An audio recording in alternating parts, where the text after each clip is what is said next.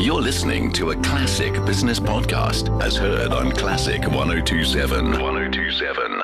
Jabu Mabuza's untimely death due to COVID 19 has taken one of the country's finest uh, business leaders too soon. Mabuza is a former board chair of Telkom and Eskom and CEO of Tsogo Sun. Uh, as was the case uh, when he left Tsogo Sun, Mabuza's hurried departure from Eskom opened other opportunities because he was quickly snapped up by media and entertainment giant MultiChoice, which appointed him uh, lead independent non executive director. And it was a position that he held until his untimely demise uh, recently. Now, I first met Mabuza while researching the book Courageous Conversations with David Gleason.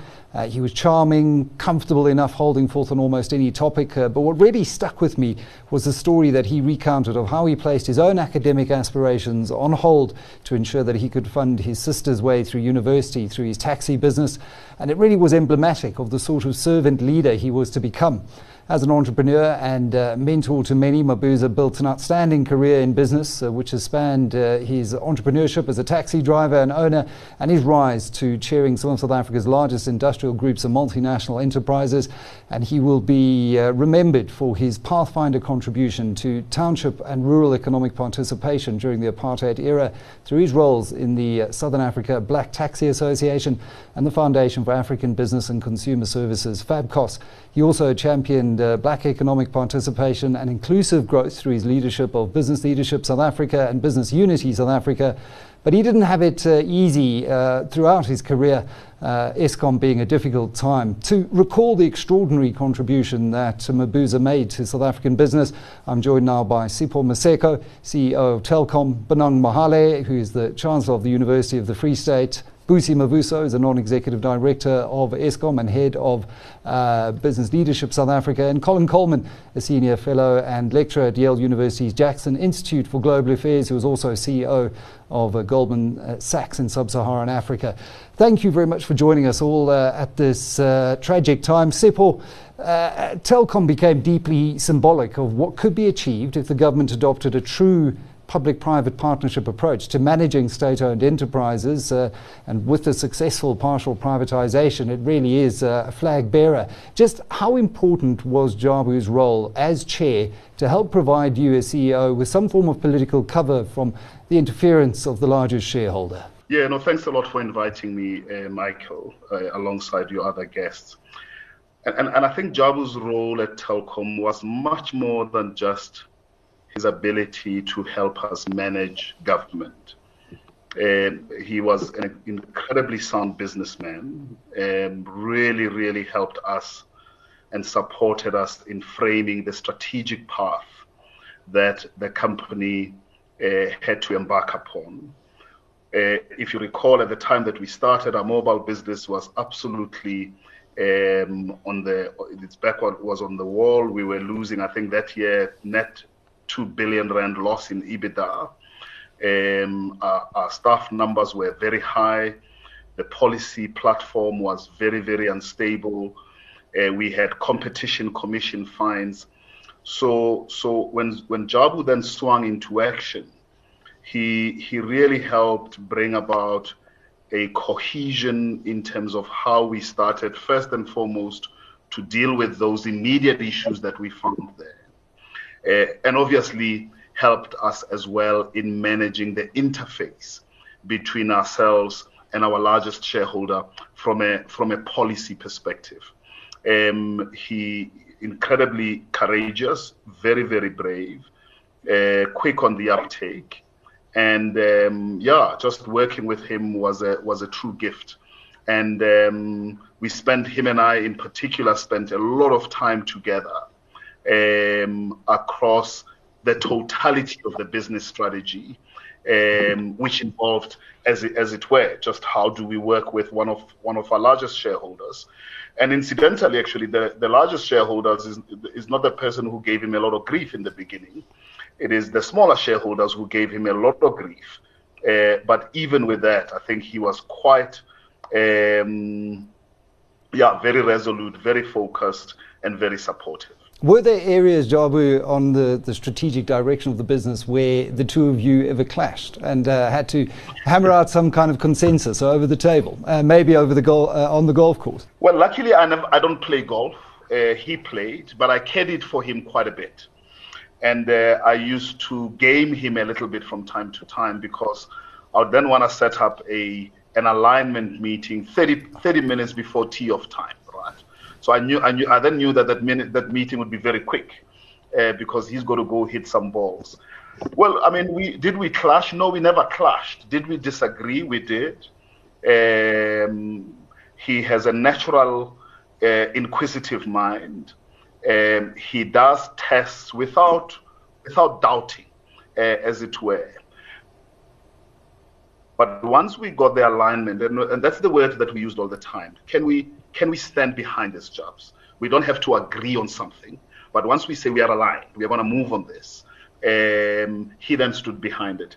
I mean, you know what? Now we are there's about 10,500 of us.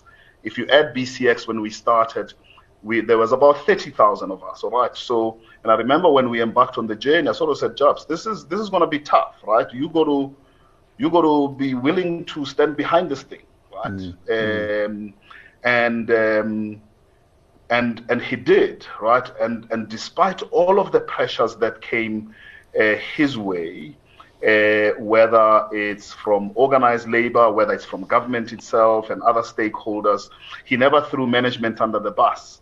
Um, and and even when they wanted to say, well, they now want to talk to the chairman, they don't want to talk to the CEO uh, Jabu would be very, very unequivocal. I don't run the company, Sipho does. Um, and the strategy is clear. We've agreed. And um, Sipho will go. And, and in many of these forums that he attends, whether it's NEDLAC or all of those sorts of things, uh, those stakeholders would be piling the pressure onto him. And and he, he could align behind a position irrespective of how tough it was going to be to see it through. And that was the measure of the of the guy, at least mm. insofar as working with him at Telkom. Thanks, Sipho. And I think I, I, inadvertently called you Jabu earlier. Clearly, you have Mr. Mabuza on the brain. Apologies for that. Uh, Bonang, uh, he was uh, effectively your boss at uh, Organized Business. You persuaded him to come back and really um, bring a coherent voice across BUSA and business leadership South Africa. What were the qualities that made Jabu Mabuza so effective in discharging that role? So, Michael, I think firstly, um, sincere condolences to his lovely wife, Sipiwe, their three children, Loazi, Sakiwo, and Mbali, and his father, Lazarus. Jabu was a very focused, good quality human being. He was an ethical leader, absolutely transparent, and he loved this notion of final accountability. Yes, he hired me at BLSA. In fact, it's amazing how life works.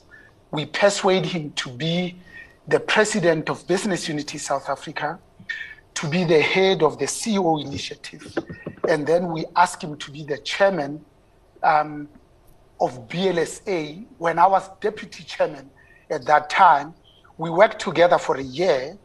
We agreed that we are going to look for a CEO. They struggled to find the CEO for almost six months. Then they asked me to consider to become a CEO after taking an early retirement uh, from Shell at age 55. And since then, I absolutely loved working with him. Here's a guy who was on about 15 boards in total. You were right, he started many things, including Fabcos. He went on to chair most of those boards. As if that's not enough, the University of the Witwatersrand, under the able leadership um, of that at that time as the vice chancellor, Adam Habib, um, and, and the chair of council um, decided to confer and award him a degree um, as a doctor of commerce, honoris causa, for recognition of work done.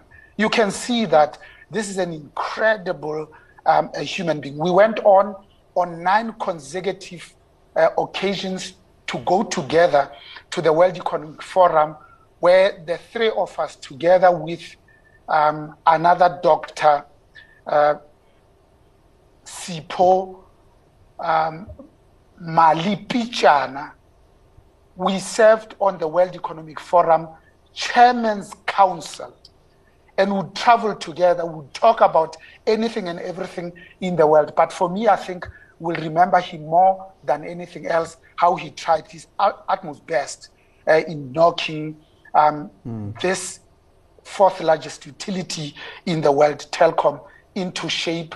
Um, when he agreed that we should put his name forward to National Treasury as one of five that BLSA put forward, and the four of them ended up making it, and he ended up on the chair uh, of that board. And I, again, he really did his absolute damnedest. At that time, the CEO was Uba Phakamani Hadebe. They put an incredible strategy together. What they needed, I think, was just the support of the shareholder. Thanks, Michael. And uh, there are a lot of lessons that we'll come to as we see uh, many other SOEs uh, hopefully undergoing a similar transformation. SAA is the one that readily springs to mind. Uh, his time at Eskom was uh, a difficult time, and uh, I think many leaders were parachuted in to try and sort out what is uh, almost an intractable problem at uh, at Eskom. Uh, he mentioned the rubber as the main culprit causing dreaded load shedding at the time. What do you recall of Jabu Mabuza's uh, leadership during his tenure at Eskom? So, Michael, thank you very much, and thank you for the invitation. So, um, I think I echo the sentiments of uh, my colleagues, Bonang and Sipho. Jabu was very decisive, and I think he really understood that in taking up the in taking up the Eskom challenge, he was really taking up a mammoth task. He was really taking up something that was almost mission impossible. So Jabu did what many of us in this country would not have dared to do and what many of us loathed because he realized that Eskom needed a leader of his caliber. You know, he took up an institution that was ravaged by the state capture project, actually most ravaged by the state capture project and he was really doing this in responding to the Thuma Mina call. He realized that in doing this, he are serving. So this is someone who understood that if service is beneath you, then leadership is beyond you. So he actually had a very brilliant stint, you know, as well at, at, at Eskom. You would remember that the unbundling process that um, the president announced was really uh, under his leadership at Eskom. Uh, so Jabu shaped what that unbundling process would look like. You know, and fast forward to where we are now, you know, uh, Eskom has subsequently gone ahead with the divisionalization of the three units, and we have appointed CEOs of these three units as well as their boards. He also took on an acting CEO position when Phakamani left, when the narrative in the country, Michael, was that SOEs are decimating the careers of black professionals. And again, he didn't need to do this, you know, but he mm. deemed it fit and he knew that it was necessary to have someone be at the leadership position and steer the ship. And if you look at the circumstances around his resignation, you would see, Michael, that he and he alone took responsibility, you know, for Eskom's failure, you know, to meet uh, the commitment that we made to the president. He didn't bring the board into it. He didn't bring the executives into it. In his resignation, he personally apologized for Eskom's inability to meet the commitment made to the president, and he therefore fell on his sword. Mm. So I think this is very telling of the type of leader that we're talking about here today. You know, someone who was very selfless, someone who was very courageous, someone who actually had a vision, you know, of this, uh, of what an Eskom of the future ought to look like.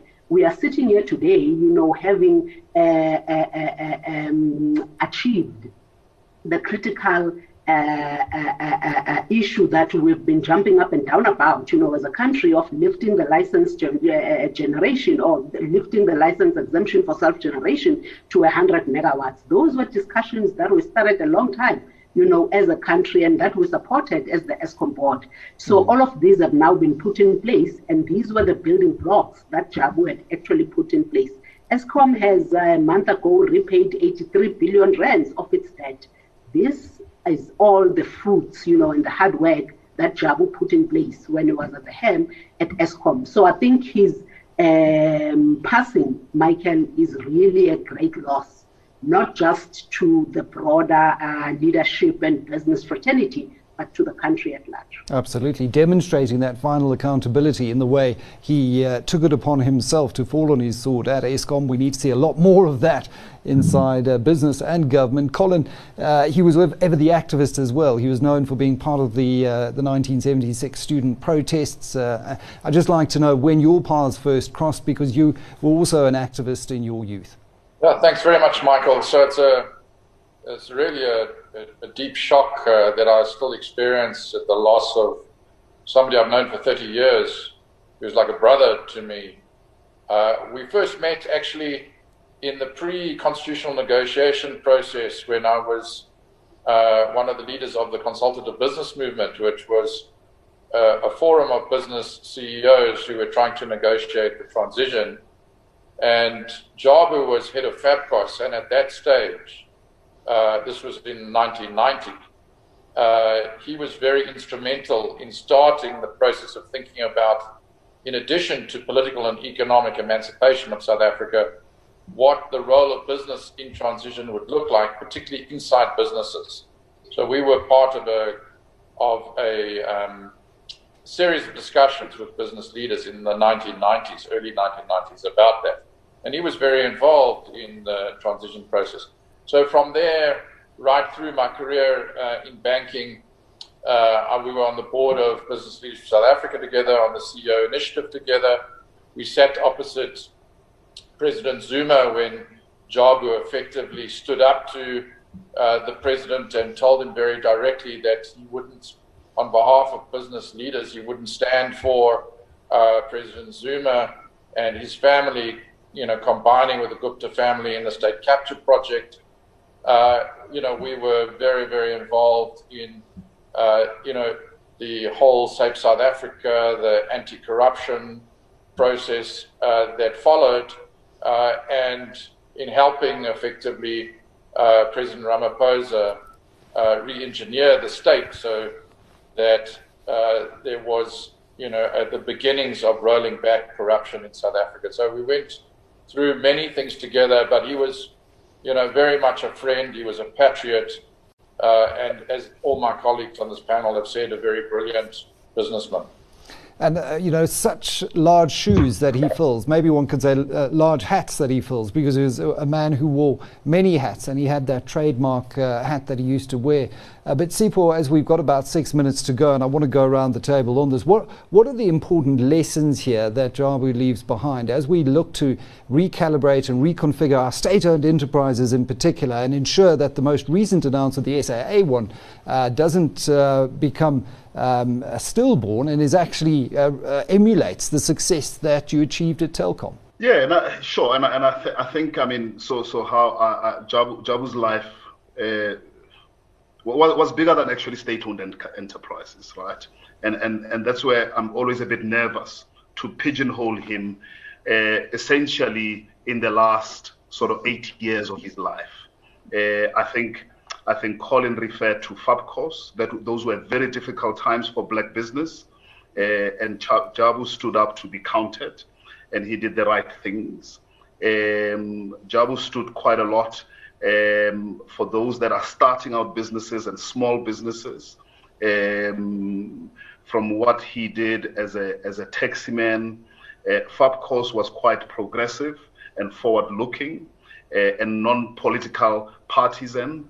Um, and I think, um, you know, in a in a perverse way, actually, there's a sadness in me in how he then gets dealt with in the latter part, uh, especially uh, around SOEs, all right, mm-hmm. how he gets thrown under the bus uh, with regards to Eskom um, and the load shedding, uh, and how he's then made to be the poster boy uh, of a telecom that's not working.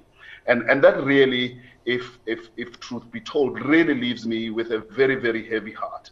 It's one of the things I disagreed with Jabu on uh, when he was asked to go into the uh, to us to get onto the telecom board. And I sort of said, actually, be careful of this. Politicians are generally expedient people, and they will leave you under the bus, and they did. Um, and even when he left, um, Eskom, um, none of them took ownership and accountability up until today.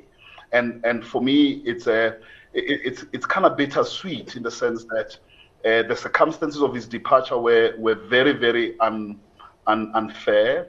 And, and and I refuse to look at Jabu and, and Jabu how Jabu has impacted me mm. and this country only through the prism of mm. SOEs he he was larger than than that by far. Absolutely. So and that's how we would want to remember him and honor him. I think mm. both personally, uh, a couple of friends. I was just with his son about 30 minutes ago, um, and um, and also as Telkom. Uh, beyond just uh, what he was in the last eight years. I don't think it will capture who Absolutely. he was.